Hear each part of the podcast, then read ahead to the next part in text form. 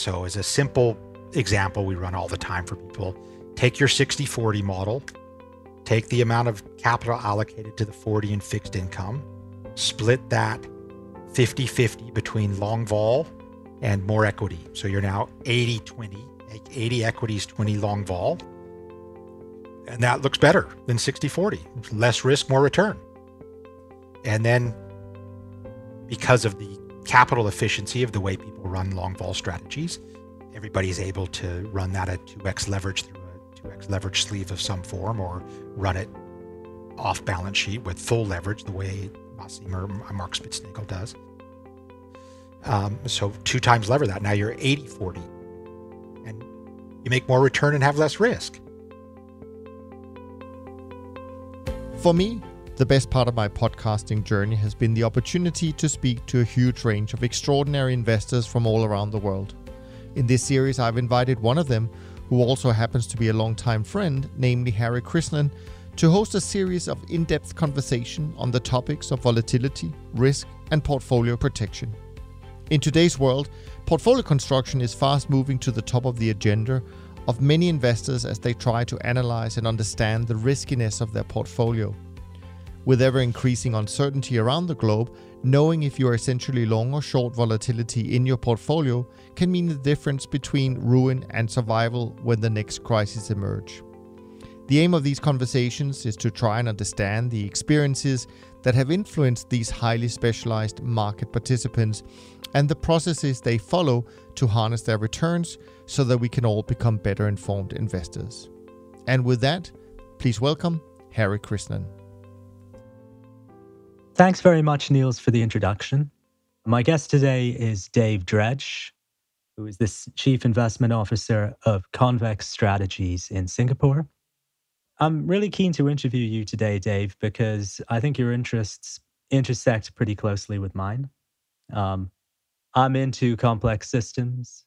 I'm interested and a practitioner in long volatility strategies. And I'm also keenly interested in global macro. And I suspect you're interested in all three.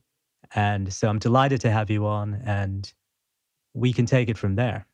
Maybe we can start, though, with a bit of your background uh, namely how you came to be in Singapore and how you came to be one of a fairly rare breed of practitioners in the long vol space. Harry, thanks for inviting me. It's great to be here.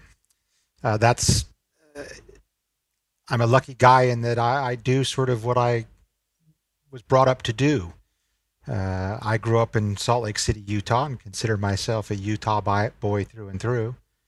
But I went off to grad school at the University of California in Berkeley and studied economics and financial mathematics and derivatives under Janet Yellen on the economic side and a guy named Mark Rubinstein on the financial derivative side and graduated in 19 spring of 1987 at the height of Mark Rubinstein's portfolio insurance business. So that was the class I was there studying way, way, way back then. I, uh, I joined Bank of America, which was all run out of San Francisco back then, because I didn't want to move all the way to New York and get so far away from home in Utah.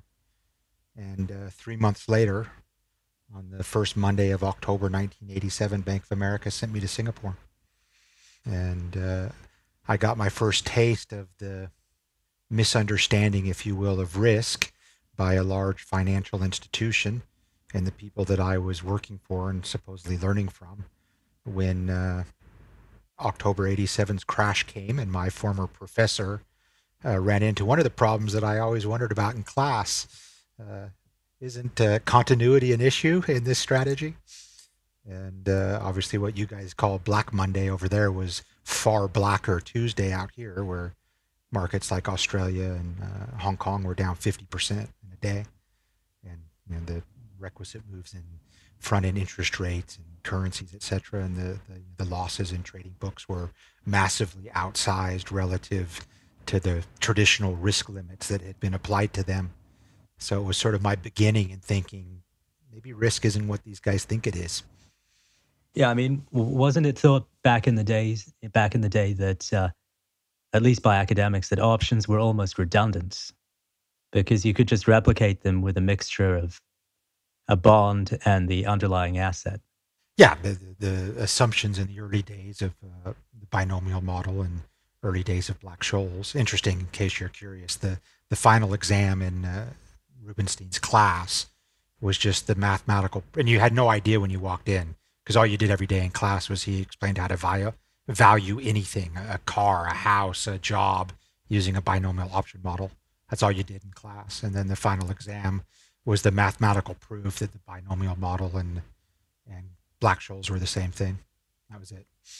Either you got it or you didn't get it. But then you know the concept that there was no, as we would call it now, volatility smile, and that you could replicate it through an assumption of continuity in in replicating the the deltas up and down was you know the fundamental flaw in his portfolio insurance model where the the vol of vol overwhelmed what they were trying to do at the time. Just as a, a historical note uh, or question, uh, what did the smile look like pre portfolio insurance crisis? was there no smile, or was it was it just a kinky uh, thing? You know, there there was, in a sense, there were there was no smile, right? People, I mean, I, I you know, eventually in my career of doing stuff and building derivative business, I ended up in Tokyo in in the very very early 90s, 1990, building their yen interest rate derivative business and uh, swaptions and caps and floors and stuff.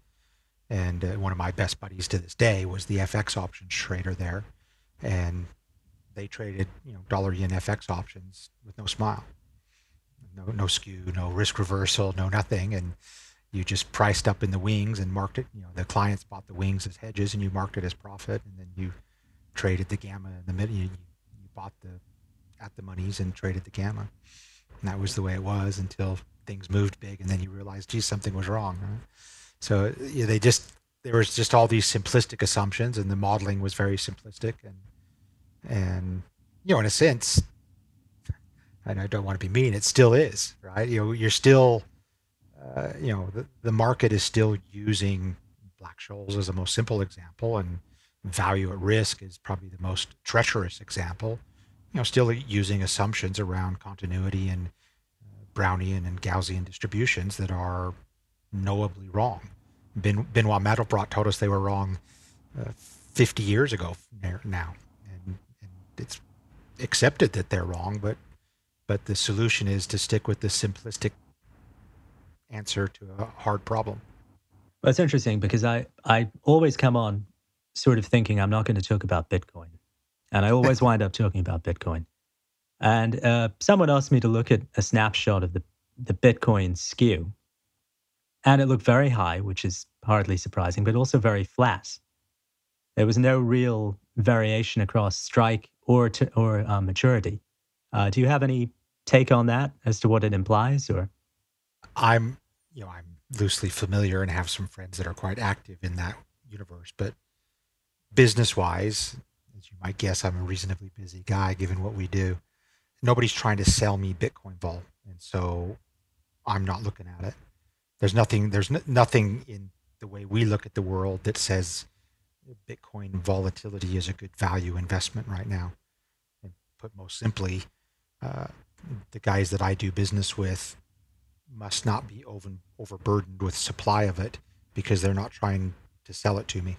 Well, fair enough. That kind of brings us to a more more important point, which is, if I'm not mistaken, you characterize yourself as a value buyer of volatility. Now, for the general audience, what does that mean? Yeah, we don't think of ourselves as as traders, right? We're not trading, we're not arbitraging, we're not timing, or you know, my analogy that I'm I'm sure you've heard before is you know we're, we're the goalkeeper. We're only playing defense. We're long vol or tail risk, if you want to call us that. We're only playing defense, and we do that by constructing, maintaining, and growing structurally long investments in volatility. And so we buy volatility in whatever form it comes in that's efficient for us to own. So obviously, a big chunk of that is options. Uh, a lot of that is variance swaps. Uh, it's volatility swaps. It's FVAs. It's credit default options, it's options on credit default options, it's uh, equity options, currency options, interest rates options, it's swaptions, it's uh, caps and floors, It's whatever format the volatility comes in, to the extent that we determine it value. You know, the the trick, and I'm sure you're you, know, you deal with this all the time. The difference, there's a big difference between low and cheap. Yeah, absolutely. Low and persistently low versus cheap, potentially with a catalyst. Um, so you warehouse all these positions, and they could be quite varied based on the supply that's available or the attractively priced supply that's available. Do you have any notion as to how to mix the various things you've warehoused, or, or does that not matter?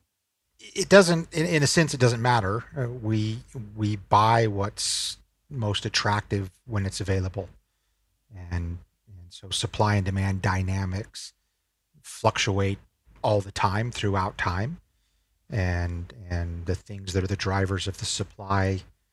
Uh, come and go. The challenge in our business is a, is a long only guy, is a always playing goalkeeper guy. You know, obviously, the, everything's the inverse of a return seeking strategy. In a return seeking strategy, in essence, time is your friend, theta is your friend. You're accruing the earnings that you're a recipient of because you've foregone liquidity. In our world, we're a store of liquidity that we're paying a fee for. So time is your enemy. You're constantly fighting the loss sensitivity through time. If you buy an option today, tomorrow it's less sensitive. And and so you're constantly battling it. So we're always trying to extend the duration of the book and always trying to extend the sensitivity of the book. We're trying to provide the most vigorous goalkeeping so that our partners, our clients, can go out and take more risk. They can put more goal scorers on the pitch and optimize the upside returns of opportunities in the system with more efficient risk mitigation on the downside. So we move back and forth between asset classes and, and opportunities based upon the supply dynamic. And when the supply is good in a given something that, that we're active in, we can build the, the sort of depth, breadth, layers of convexity and duration of that. And then it goes away or, or pops or whatever, and something else comes along. And well, so the I, book. Yeah, I mean, I'm sorry to interrupt, but I strongly agree with this. I think this is a key, a crucial philosophical point, which is the world of long vol is not the world of optimization, of precise sizing of positions, of figuring out exactly what you're going to hold, of measuring correlations and all that jazz. It's more building something robust that, um, if there is a liquidity event, should do well. Yeah, in a sense. Now, while we run some specific mandates for some people that are maybe a little more focused around a, a geography or an asset class or a particular. That you know, in general, what we're doing is we're protecting from correlation, right? We're protecting from the correlated shock that is the major capital drawdown risk to any diversified asset portfolio anywhere in the world across any grouping of asset classes. And and in that shock, like you say, it's just the persistence of having a maximized asymmetry convexity available in the system. And sort of by definition, and I've read uh, basically read your whole book, which is fantastic. Uh, you know, it, it's the what I refer to, and you talk about market tremors and stuff in your book. What I refer to as uncapitalized tails. Where is there risk such that a move outside of the probabilistic expectations of the flawed Gaussian world triggers a conditional distribution, a, a power law fat tail distribution, and those risks are essentially uncapitalized tails. It's where predominantly in the world that I live in and that you live in, where some participant is taking risks, quite regularly a fiduciary. You talk about the biggest whales as the banking system. So there's a perfect example where you've got a bunch of fiduciary institutions that are running 30 times levered balance sheets, taking risks using a probabilistic methodology around the expected outcome with virtually no uh, risk heuristic around the potential payout functions of the risks they're taking. And so when those trigger, when super senior tranches of subprime CDOs all get downgraded from AAAs to non-investment grade, it wipes out 100% of the capital in the banking system. And that's a massive conditional trigger outside of their value at risk normal distribution world. So that's what we're out looking for. And in a sense, it doesn't matter where you own it or what asset class or what geography. When the contagion comes, I always And I don't know, do you know Jerry at 36 South? Jerry Haworth, yeah, yeah, Yeah. he's, so Jerry and I, Jerry and I are great mates, and you know, Jerry and I always say, yeah, the, we always use the forest fire analogy, you know, the self-organized criticality of forest. In that in that lightning strike, only one tree catches fire from the lightning strike. All the other trees catch fire from the contagion risk, correlation risk of the tree next to them. It's the correlation, it's the contagion that's the problem. Yeah, How that's a the good fire one. starts good one. is I totally might steal it. unpredictable. Yeah. Wait, you can if you see Jerry, tell him he stole it from me. Did he? Yeah. well. yeah. In any case, I mean, this is this is pretty interesting to me too because we're sort of vectored into the area of of um, how you source good ideas, and um, maybe you can say a little bit about that and how your position, may- perhaps in Singapore, at least historically, has given you an edge in that direction. Uh, yeah. So again, like I said, I, I I do what I grew up to do. Uh, eventually, in 1991, I left Bank of America, and on this premise of what we then called a a core risk business, I had figured out. I, I ended up being a guy at Bank of America that went around and set up all of the trading activities in their local branches around Asia in the late 80s when Indonesia and Thailand and Philippines and Taiwan and Korea were all opening up the markets the deregulation period in the late 80s.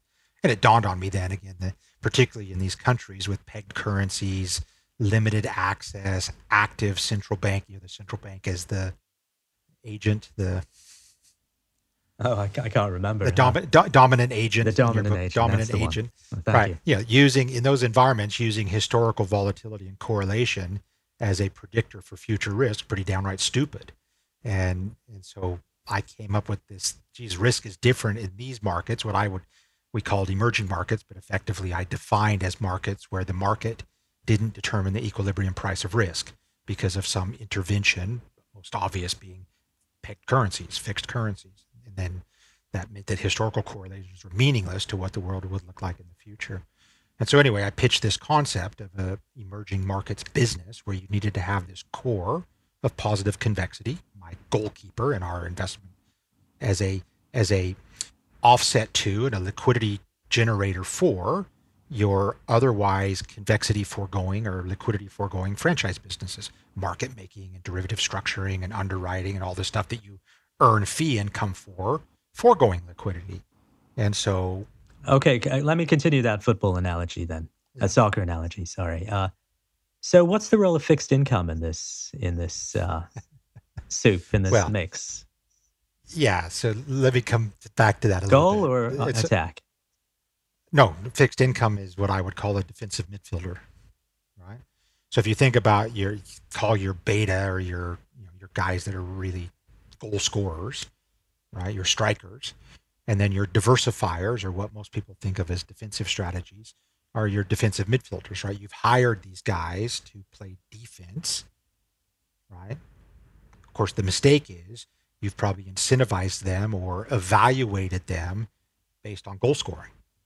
Right? So you go out and hire a, an absolute return hedge fund because you want diversification from your beta risk. You want him to be a defensive midfielder, but then you pay him to score goals. And then you get surprised every time that he ends up highly correlated to the beta markets that he was supposed to be defending from. But that's just another story. So, Well, continuing on that analogy, I might beat it to death, but what's levered fixed income then? So, let's think of risk parity. Yeah. Who's that on the Yeah. field?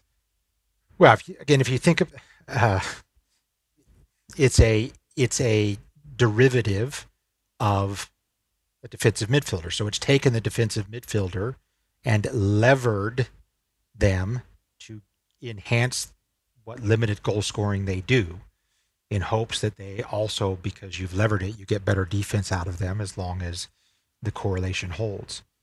But uh, you know the problem with fixed income the problem with all of those defensive strategies and this comes back to why we do what we do right? What we're trying to do is solve the problem of compounding capital for the end capital owner right we're not trying to solve the problem of a short-term return, return incentive structure for us as a manager we're trying to solve their problem which is compounding and in a compounding world it's and again i say this all the time it's just math what matters in the compounding the non ergodic path of compounding is your performance in the big numbers. And most importantly, the big down numbers because of the greater impact of the negative compound than the positive compound. And if you are investing in strategies that are bounded topside, so levered carry, but participating downside, you're doing the exact opposite of what drives compounding, where you want to participate on the upside and protect the downside. And so they're all compounding destroyers, and they're all fundamentally based on the flawed uh, statistical mathematics of Gaussian distributions and normal distributions and random walks. They work really well at the mean. They don't work well outside of the normal distribution. And it's outside of the normal distribution where compounding is driven. We run a, a simple picture all the time. Take out, you know, take the entire uh, 80, 40 year, 500 month time series of S&P returns and chop off the 10 worst months. And what happens to the compounding? Well, if you, so I, you know, I probably have my spreadsheet right here in front of me. If you look at the, the terminal capital, so starting at 100 bucks of S&P uh, over 500 months, the S&P, and I'm not using total return, this is just S&P, the terminal capital of 100 goes to 4,000. If you chop off the 10 worst months, so just two percentile worst months, it goes to 15,500.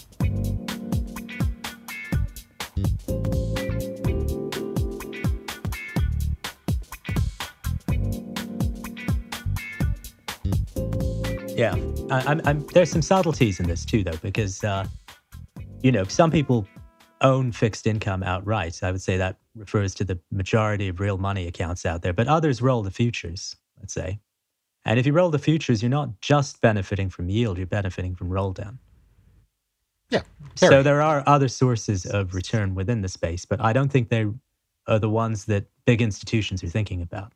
Yeah, the you know again, I, any anybody so 60-40, take your basic 60-40 balance portfolio, right, as a the, the 40, the, let's say the 40 is the allocation to fixed income, that is explicitly considered to be foregoing the greater expected returns of the equity for the portfolio benefit and hopefully some carry of the fixed income. So in that world, you know, it's the basic Kelly criterion solution to the gambling game, right?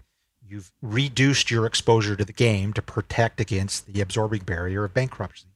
So, in risk management space, the solution in that scenario is reducing risk. Right? In risk mitigation space, this is something that Mark Spitznagel or Nassim Taleb would say all the time. Good risk mitigation means you can take more risk. So, you know, again, I always use the, and I know Mark uses it well as well, the Formula One race car example right? In a, in a multi circuit race, what's the most important thing to the guy who wins 40 circuits of the race? The brakes. The most important thing is the brakes, yeah. right? Because the brakes are what allow him to accelerate and decelerate. And that's convexity, right? In the sense of returns. The acceleration during the fastest part is the acceleration, convexity, positive convexity in the upside. And the deceleration in the most dangerous parts is the thing that keeps you safe and allows you to go faster. Now, the solution for the 60 40 or the traditional premise of de risking or I'm going to cash or whatever is just driving slower. Right? That's just limiting the upside capacity of the engine, engine to 60%. And yeah. that's a very easy and safe way to drive around the track. It's not the way to win the race. It's not the way to drive terminal compounding. And if you measure, you know, and as tends to be the case in our industry, if you measure at the end of 40 laps of the circuit, if the way you go and talk about your performance is your average speed per lap, average annual returns, the guy who's just driving slowly doesn't look so bad. If you measure terminal capital standing at the end of the race, the guy with the best brakes uh, won by several laps. Right? My example of cutting the bottom 10 months off, right? Yeah, I mean, it's a that's a fantastic point because the difference between average and compounded returns is very significant. And there's a good reason in principle for looking at average returns when you're doing when you're building quantitative models because you don't want to be bogged down with leverage considerations. But so many people just stop there. And they never think in terms of compounding. And that's crucial uh, for a real portfolio. It's not, it's not important when you're sitting in the lab trying to figure out what may work or may not work, but it's hugely significant in the end game. Yeah. As I always say, and you, if you've read the stuff I write, I'm always poking at it, right? Yeah. If, uh, you know, if you're focused on annual average returns, you're you're focusing on the the objectives of the manager. If you're focused on compounded returns, you're focused on the objective of the capital owner. It's that simple. Yeah, I mean, I, I've gotten into machine learning a bit. I'm by no means an expert, but people like to talk about Winsorizing the data, which means you throw out the extreme values and then you do some machine learning. Yeah. Okay, that's fine if you have an image of Mars and you're trying to clean it up. It doesn't work so well in this world. So, um, yeah, it's one of those things. Yeah, we talk a lot about uh, again. It's a, it's another uh, Mandelbrot thing that that dimensions are subjective, and probably the big dimension in this conversation, and in a sense, in our space and what people do, the, the, the main dimension that is subjective is time. And so, if you if if you're going to measure the performance of that 40 lap race by lap, you're going to optimize to a very different solution that if you're going to start at the terminus and optimize backwards after from 40 laps. And so if you think about that, if you take a short enough time period and try to optimize to a probabilistic expected return outcome, well, the shorter that time period becomes, the more likely the optimized solution is selling the straddle. Yeah. But if you oh, take absolutely. A, if you take a long enough time horizon with all of the outliers, outliers and the power law scales of those, the other dimension that's relevant, scalability, well, then buying the straddle is always going to be the right answer because that's what's going to drive the compounding over time. Yeah. It's, it's really that simple. Well, I'd love to talk a bit more about Mandelbrot as well. Um, one of the best things about him was that he was outside the academy for many, many years. Hmm. So I think if he had been at a university, pure speculation on my part, he wouldn't have come up with such radical reinterpretations of financial time series and the nature of market fluctuations as he did. And so um, we're kind of, I'm very grateful for that. And there are numerous such stories. And that's one of the things I think that I really like about talking to hedge, hedge fund guys, which is they're not too stuck in orthodoxy in terms of what the ivory tower is thinking, but they go out and figure it out for themselves using the markets as a guide instead of being driven by theory. And uh, a lot of the stuff we talk about may seem a bit flimsy to a lot of people, say in school and so on, but these are really solid conceptual ideas, in my opinion, that I've, I've grown to love. So I'll leave it at that. Um, you've also mentioned another guy, um, Per Bak, in some of your research, and the old sandpile theory. And uh, I saw a very nice interpretation, um, although sad, of the Taliban's uh, emergence in Afghanistan using this theory. And I'd like, uh, I know I'm jumping around a bit as a rookie interviewer, but maybe you could say something about that. Yeah, I, I wrote a piece, I think it was our, our August monthly update that are up on our website at convex-strategies.com if anybody wants to go and look at them. And I had seen, as you know, you could have seen anywhere. I happened to see it on a BBC story. The Afghanistan maps and the changing colors as uh, Afghan government control and disputed control and Taliban control uh, provinces in Afghanistan, which had been sort of steady for a long time and then started to flash a little bit. And then over that last weekend, 100% turned red. It went from a few red ones and some different color ones, and then instantaneously.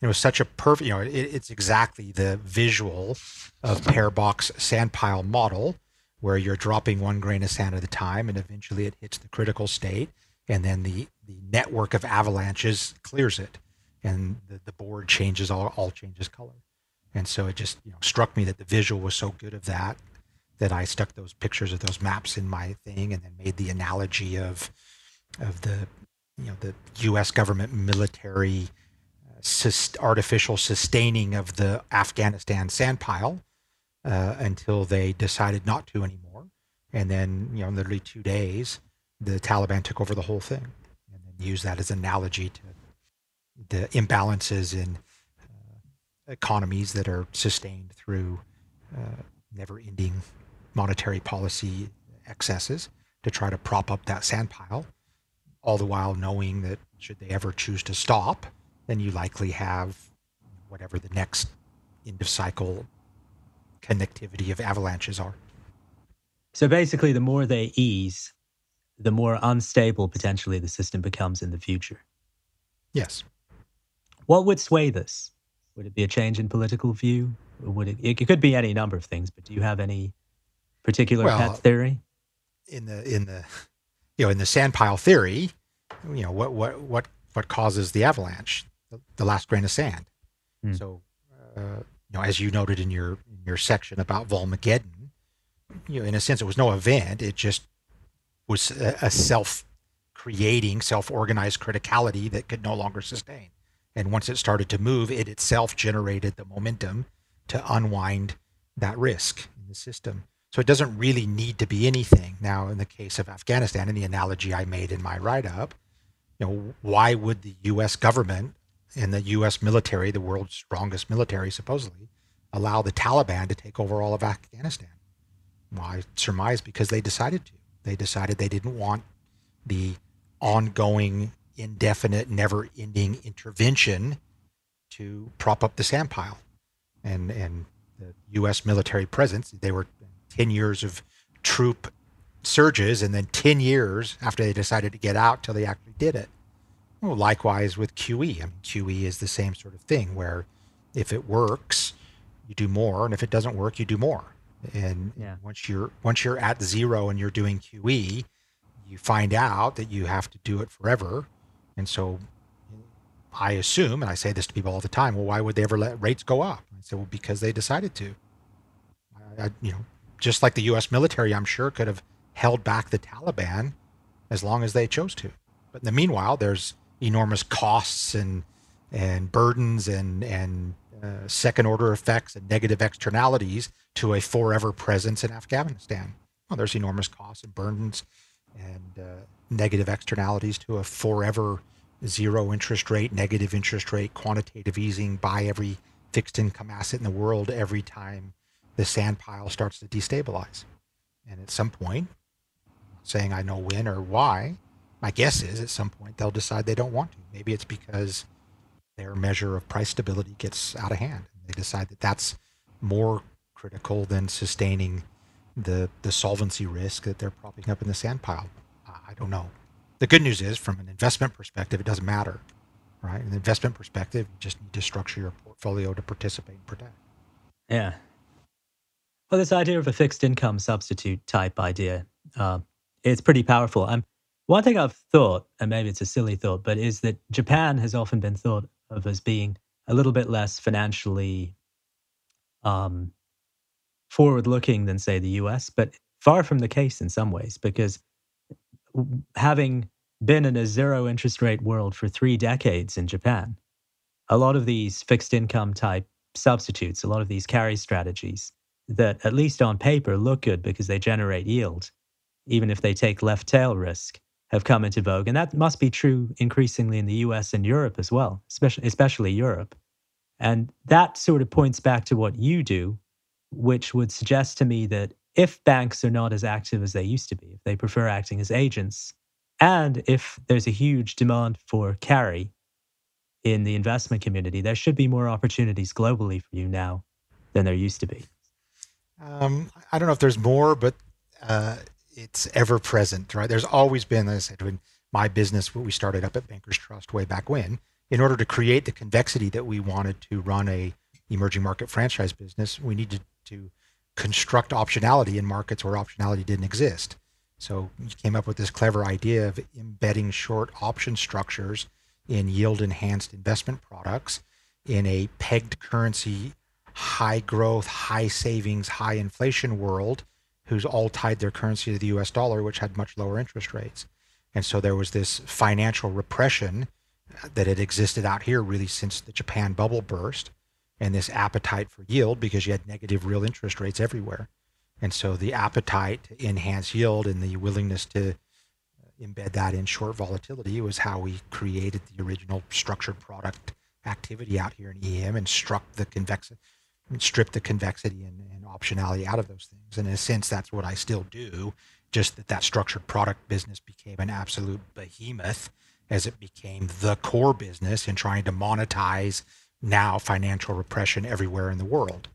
And so these embedded short volatility structures get created, you know, 24 hours a day, nonstop, every asset class, every market, every conceivable, you know, anybody who thinks that these are just oh dumb retail clients are kidding themselves. Every Taiwan insurance company, Korean pension fund, Japanese bank, sovereign wealth fund, uh, you know, everybody's in the game. And and of course out here, you know, down to, you know, pretty much the entire retail deposit base in a place like Singapore is dual currency deposits. I mean, there's more deposits mm. with a short FX option than there are in the domestic currency. And, and that creates a just endless flow of vol supply and and where that imbalance is relative to demand, which is very common, right? Because if you think that the, the flaw again comes through the regulated financial intermediary system where the participants are, in essence, I'll simplify, but you'll get it. It's not that simplified. They're allowed to account for the enhanced yield in the form of repackaged option premium as income, and they don't have to capitalize the tail risk involved.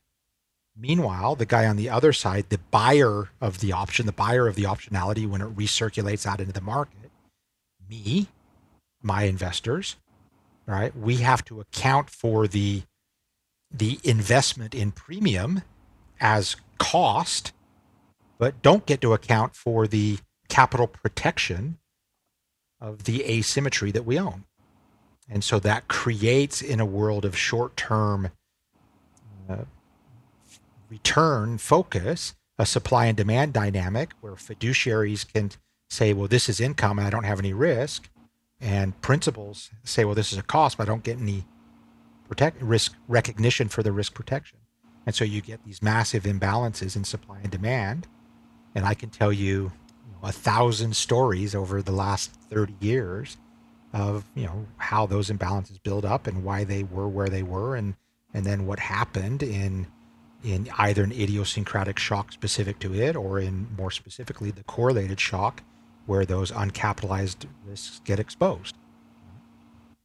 Yeah, so basically, these institutions have a short term regulatory edge, and you have a long term edge based on their over eagerness to get into these products.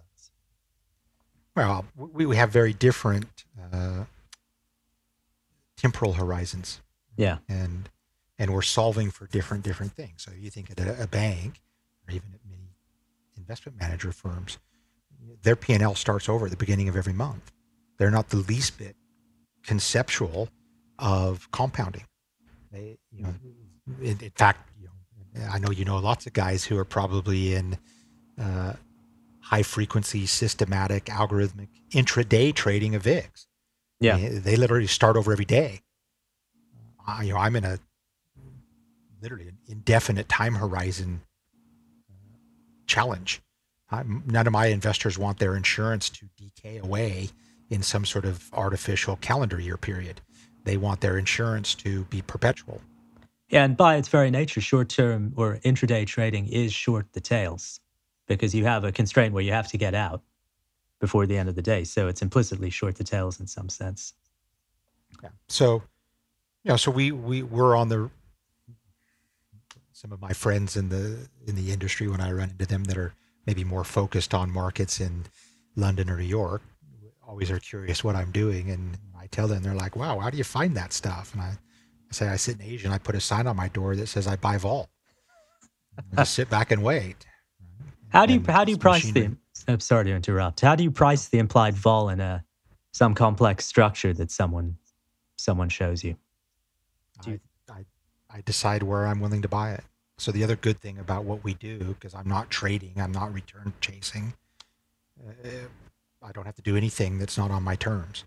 So people come to me saying, I have this vol to sell, they probably want to sell it in some form. I may want it in another form. They may want to sell it at one price and I want it at another price.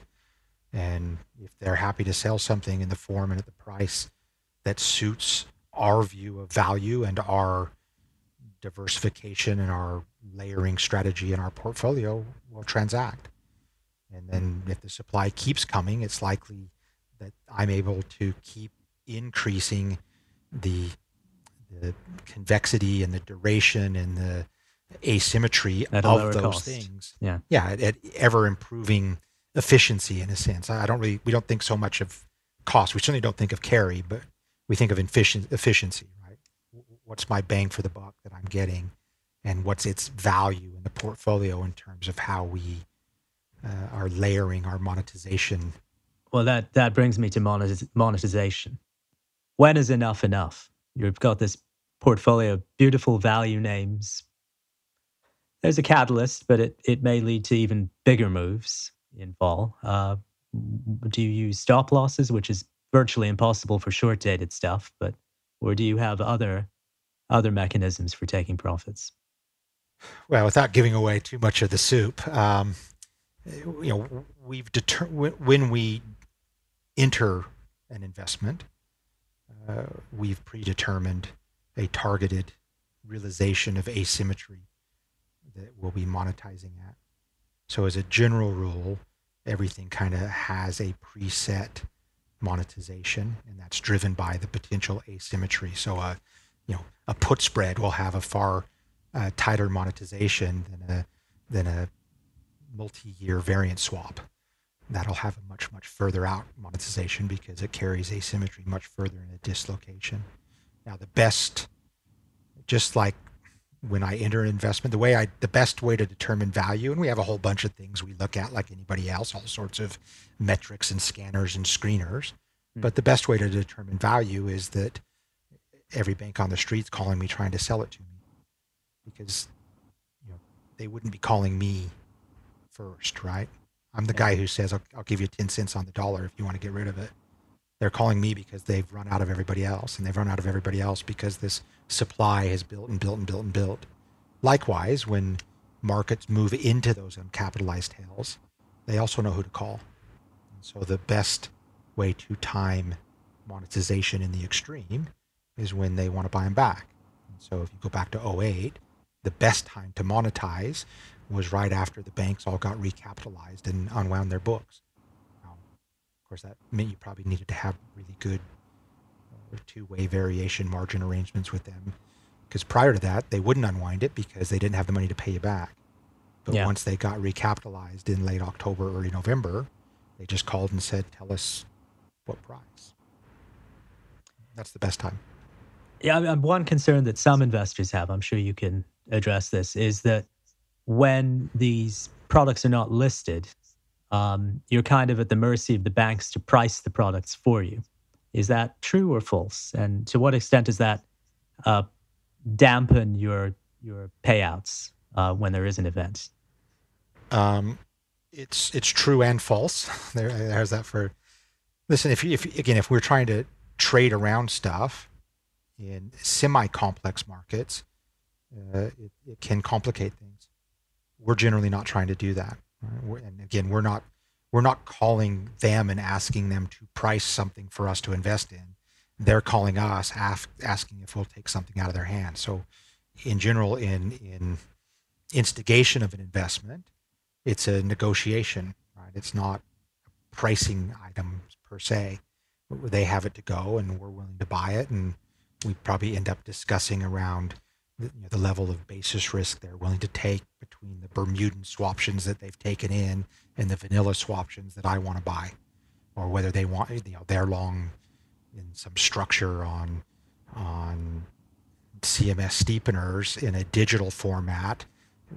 They don't really want to sell it in a vanilla format because it, you know, but of course I want to buy it in the vanilla format because Yeah. I want the tail and and so that sort of stuff. And then likewise you know if, if we're trying to monetize things in sort of intermediate noise it can be a problem. If we're trying to monetize things in extreme noise it's not a problem because again they're calling me.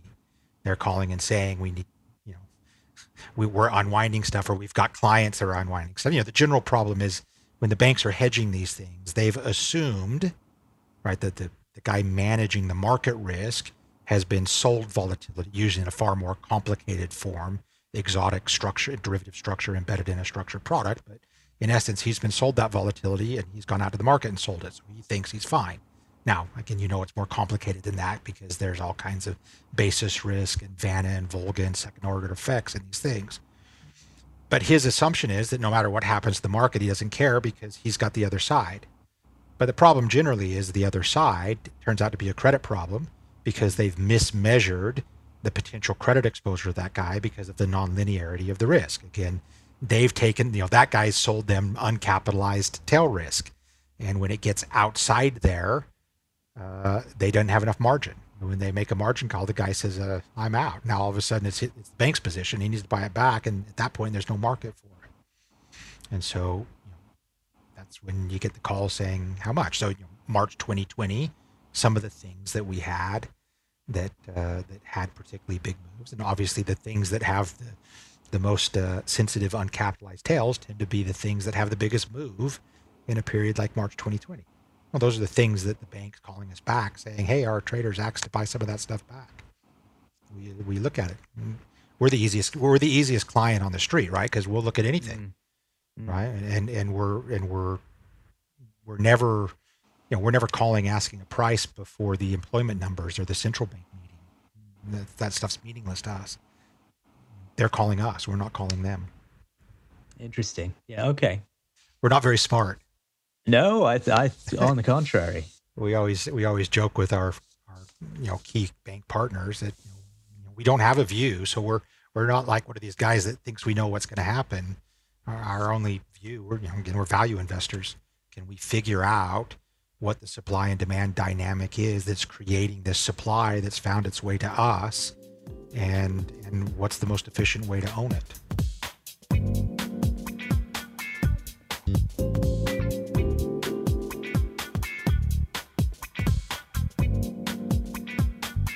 What's your view, given that you're long convexity in, in all of your positions, what's your view on paying for that convexity? A lot of investors say, how are you financing um, the long vol that you're warehousing in your book? Yeah, we're not. We, we, well, and it, if we are, we're doing it by being long vol, right? So yeah. the way we think about it is we, as, I, as I've mentioned a few times, we layer convexity. So there may be opportunities and things that are higher probabilistic outcomes but lower convexity. And we can recover those when they occur. So simple example, a put spread or gamma or something that helps us recover cost and use that cost recovery to own more of the stuff in the tails. So again, our objective as opposed to making money over the year is to optimize or maximize the growth of our potential protection. So when we make money, assuming the opportunity is there, we're in reinvesting it in more protection. So our objective for our clients is the additional risk they're taking. So think about it, they've gotten rid of things that don't compound in up markets and added more stuff that does. Is that our goalkeeping capacity is growing with the compounding and growth of their assets in those markets. And Got so it. that's the way we're thinking about it. I think offsetting goalkeeping by running up and trying to score goals yeah. every now and again is disingenuous. And I don't think that allocators, if they thought about it, again, if the allocator is trying to solve the compounding problem, I don't think he should be paying his goalkeeper hedge fund fees to take correlated risk to offset the cost of goalkeeping. If Absolutely. the whole point is so that the allocator can take more efficient correlated risk that he's not paying hedge fund fees on. Right? We're trying to create a construct for investors where they get to keep all of the upside and we focus on cutting off their downside, the key for compounding, versus a levered carry strategy embedded in a hedge fund where the investors foregoing the performance fees and fees on the upside and getting 100% of the downside. Well, that's guaranteed non compounding through a long investment cycle. Yeah, I mean, there's this perverse example you could give where someone's given a tail risk mandate and they just sit in T bills and they have no negative carry and then an event hits and they say, oops, we missed it. And uh, that's not what investors want. But, but there are subtler, subtler things you can do. Uh, Let me just throw out a random example. Uh, what if I bought a long dated option where the forward curve is rolling down in my favor? And so, kind of the rho, where the interest rate sensitivity is offsetting my bleed. Is that something you would think of yeah, doing? Absolutely. Absolutely. We do a ton of that stuff, right? And so we're we're trying to again optimize the efficiency. We're not trying to you know carry I don't think of carry as a relevant thing, right? Efficiency. So if I can create convexity more cost effectively without foregoing the convexity. So I would never, you know, buy an option and fund it by selling some other option. To me that just makes no sense whatsoever. Would I buy an option that's efficient because I get roll positive roll dynamics of the various inputs to that option? So I mean, I'm sure you're familiar with very common one, things like CMS curve steepeners, where at points in the forward surface you can get positive roll on the delta and the correlation inputs into that pricing and on vol surfaces. And so you can carry things that cost nothing that are explicit long options with explicit convexity in them. And so those are the, those are the kind of things we're doing all the time. What's your view on stuff like um, the selling ratio spreads? So let's say I sold one S&P 25 delta put and I bought four 5 delta puts or five 5 delta puts. That's a strategy that I used to talk about a lot. It's now expensive to run, but is is that within your wheelhouse? Yeah, so that's we would think of that as a as a skew trade. That's just explicitly trading skew, and skew is one of the more interesting things that gets impacted by a number of the structured product markets that we look at in equities, FX, equities, uh, interest rates, even credit in some cases, which, and so that's a, a, very common strategy for us and something that we're very active in. It's something that, you know, I'm always, whenever one of our friends or investors asks about, occasionally I get asked ideas, oh, what's a good hedge for this? I sure. just want to throw something on.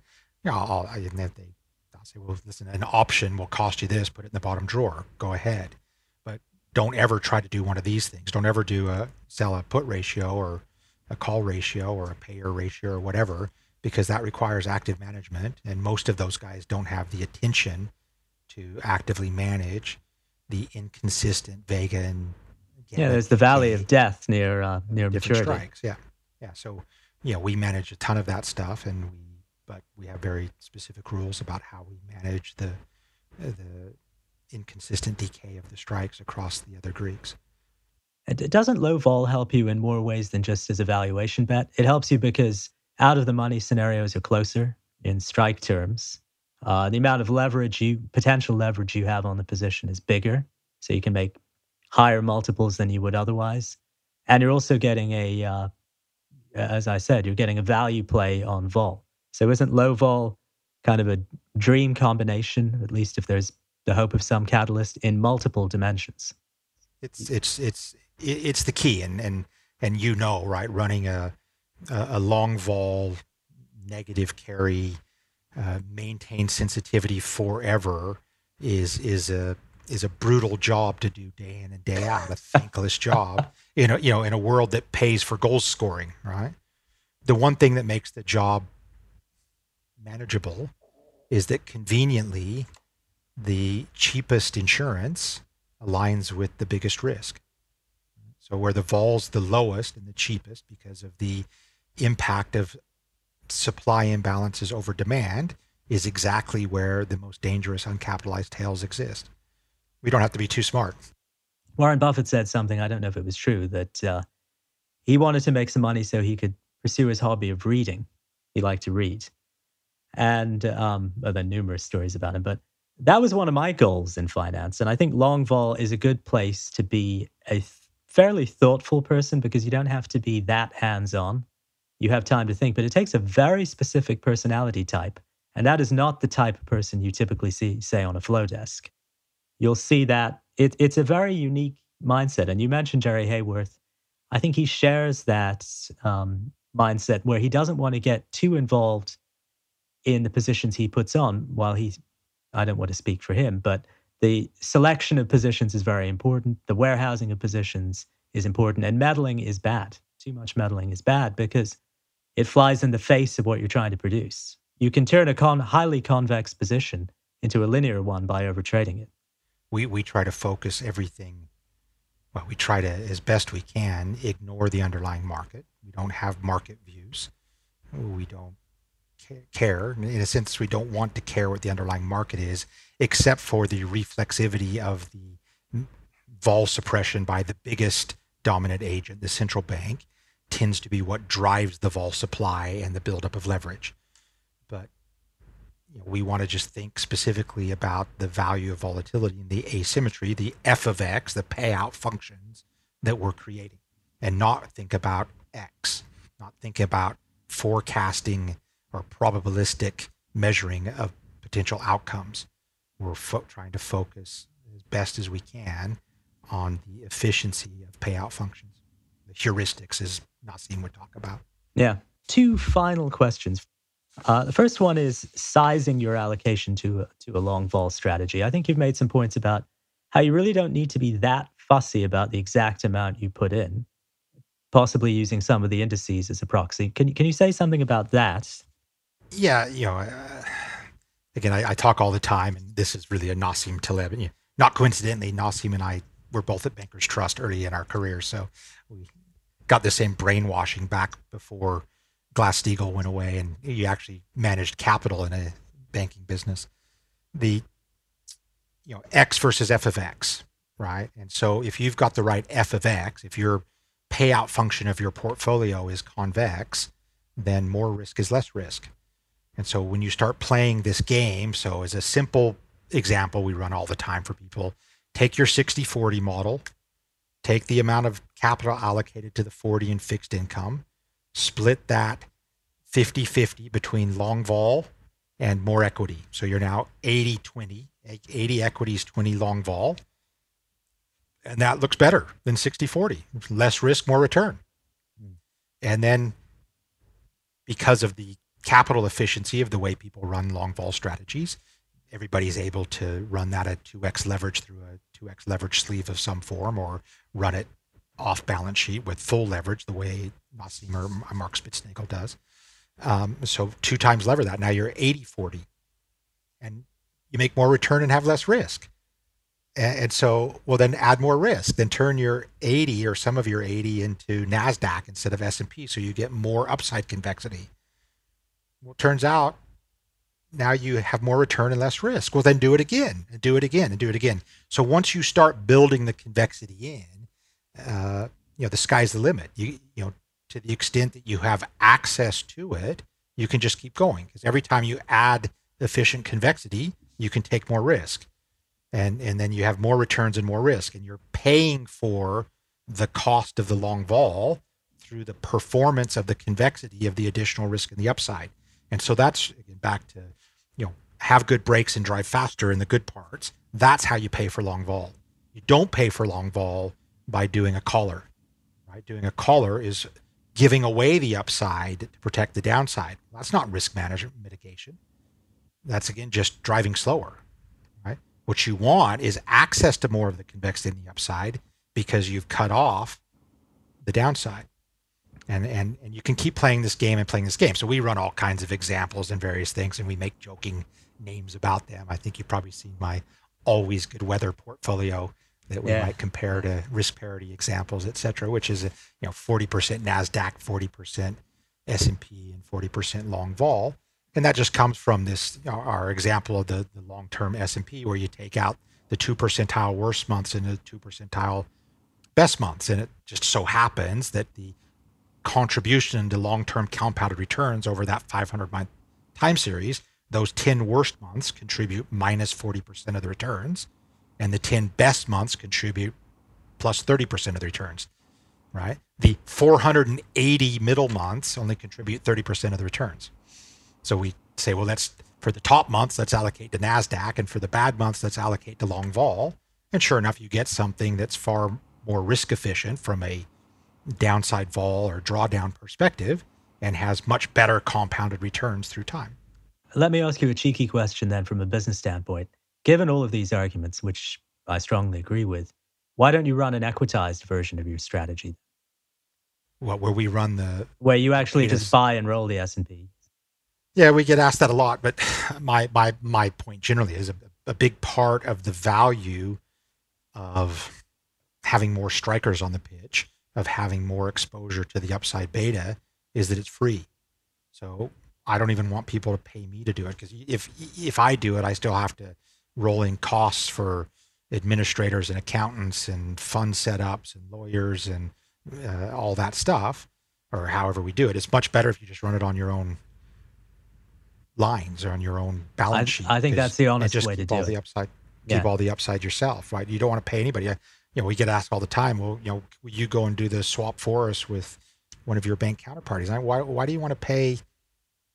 A, I won't. I won't badmouth anybody. Why do you want to pay a, a major global investment bank thirty-five basis points?